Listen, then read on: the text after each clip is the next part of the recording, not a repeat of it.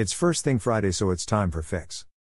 Our weekly newsletter, with this audio version made with Amazon Polly and a synthetic voice.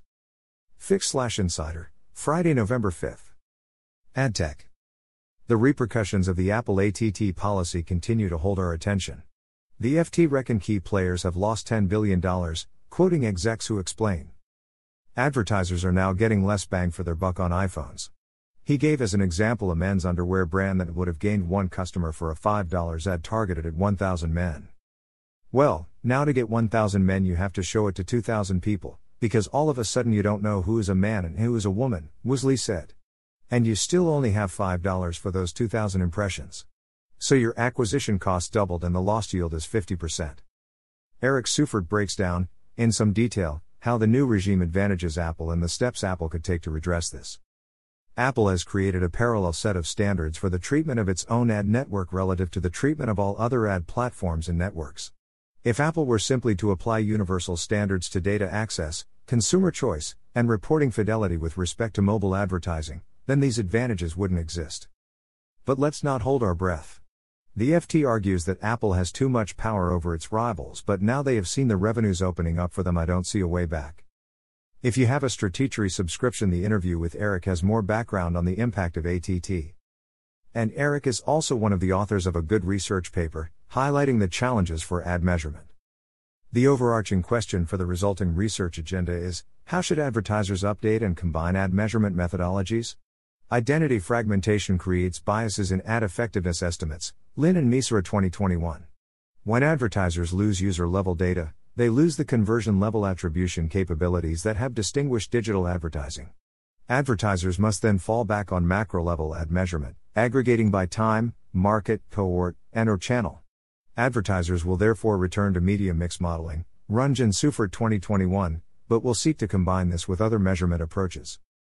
Of course, not everyone is affected by ATT. Criteo announced good results, driven by their focus on merchant media, and have been quick to point out they are not affected by ATT. As a reminder, our retail media on site business is not impacted by Apple's ATT feature nor by the iOS 15 changes. As of October 2021, our total exposure to Apple users in our marketing solutions business is limited to below 10% of traffic acquisition costs. In the meantime, Google have new products rolling out, with Performance Max as a new way to buy Google ads across YouTube, display, search, discover, Gmail, and Maps from a single campaign. They also have new tools to enable publishers to use their first party data with Google's programmatic demand. It will be interesting to see who adopts this. In their latest results, the New York Times talk of their first party data, but advertising is very much secondary to their subscription growth in coverage of the results. Digital advertising continued to be buoyed by our proprietary first party targeted ad products and expanded audio product portfolio. Compared with 2019, digital advertising grew more than 22% as a result of higher direct sold advertising, including traditional display and audio. Meanwhile, print advertising increased 39% compared with 2020, primarily driven by growth in the luxury and entertainment categories. However, print advertising remained below 2019 levels by 25%. The importance of first party data is a major factor in the growth of merchant media, and the new private marketplace from U.S. grocery chain Kroger shows the huge scale, with data on 60 million households annually nationwide. That's half the U.S. total. Paul Bannister of Cafe Media has been one of the smarter commentators on the changes in ad tech and his thinking on what Google might do with FLoC 2.0 is interesting.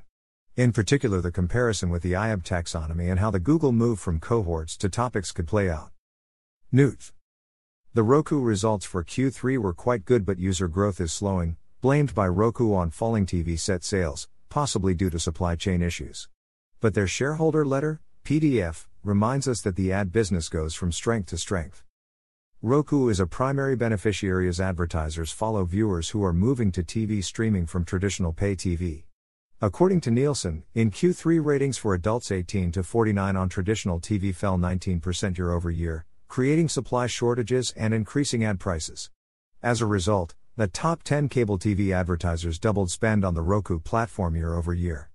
Total monetized video ad impressions nearly doubled year over year, driven by strong client acquisition and retention. Merchant. There seems to be no end of funding available to fast last mile startups. Two 19 year old Stanford dropouts have raised $60 million to disrupt the grocery market in India with Zepto. They are using dark stores, whereas most of the competition is using existing convenience stores. Meal kit giant HelloFresh has reported good figures, comma revenue this year should be up 57%, but they acknowledge the end of lockdowns will impact growth. In the UK, Gousto is the market leader, but as these firms build the market, they open the door for more specialist startups. Our friends at FarmStand focus on food quality and use an innovative sous vide approach to minimize prep and maximize taste. And in the US, Georgie and Tom's is good at poaching more discerning customers from the bigger firms. Is it acceptable to mention Christmas yet? Adobe thinks so and have shared their 2021 holiday shopping report.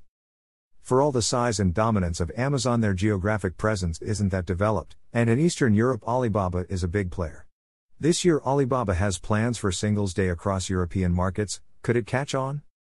Modern retail looks at how social media giants are playing e commerce catch up. Web3. More on the new thinking around Web3. A16Z share their Web3 policy.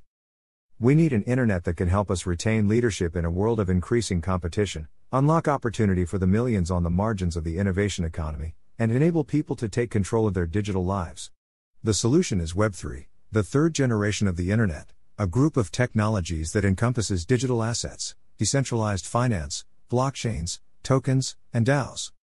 A long Rolling Stone piece looks at one of the most influential NFT projects, the Bored Ape Yacht Club. And this tweet shows that Amazon are focused here too. $AMZN isn't giving $FB or Uruguayan peso a free pass to creating the metaverse. They're hiring an alliance leader to deepen their relationship with Epic Games. Their purpose? To accelerate the adoption of the Unreal Engine by metaverse developers. Plus plus. Why the best way to drive viral growth to increase retention and engagement Andrew Chen of A16Z. Move over, Instagram influencers, welcome to the era of the independent creator. Fortnite China is shutting its servers on November 15th. IAB study shows consumer economy growth shifting to direct brands. Fan. Duel, DraftKings are among bidders for the Athletic announcing a new partnership with Vidsy and CreativeX. The data officers who have become China's most sought after staff. What can we do when the tech giants let us all down? Google TAC payments to Apple are now advertising revenues and vary with Google's iOS revenues. Facebook skirts Apple's App Store fees with custom subscription links for creators.